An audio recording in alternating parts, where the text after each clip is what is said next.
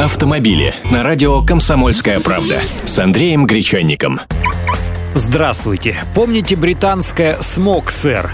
Так вот, эти самые хваленные их туманы стали причиной массового ДТП с участием почти сотни автомобилей накануне утром. Пострадавших около 200 человек. Авария произошла на мосту в графстве Кент. Очевидцы говорят, что видимость на участке дороги не превышала и 20 метров. Большинство из пострадавших получили незначительные травмы. Состояние как минимум шестерых оценивается как тяжелое. Но никто не погиб. Такие данные приводят в королевской полиции. Движение, естественно, оказалось полностью заблокированным. Множество автомобилистов долго стояли зажатыми в громадной пробке.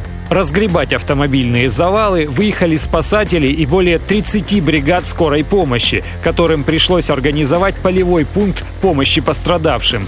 Подтянули также 6 пожарных автомобилей и специалистов по ликвидации последствий аварий на химических объектах.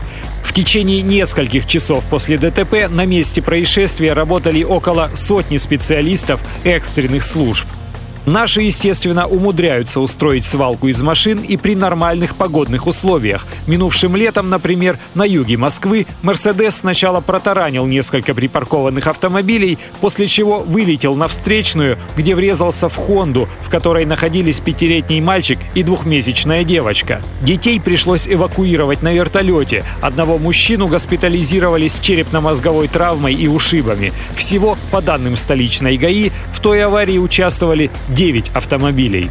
Дым, туман, а впереди ведь зима с ее гололедами и снегопадами. Давайте уже прощаться с летом. Меньше газа, больше внимания на дорогу. Автомобили с Андреем Гречанником.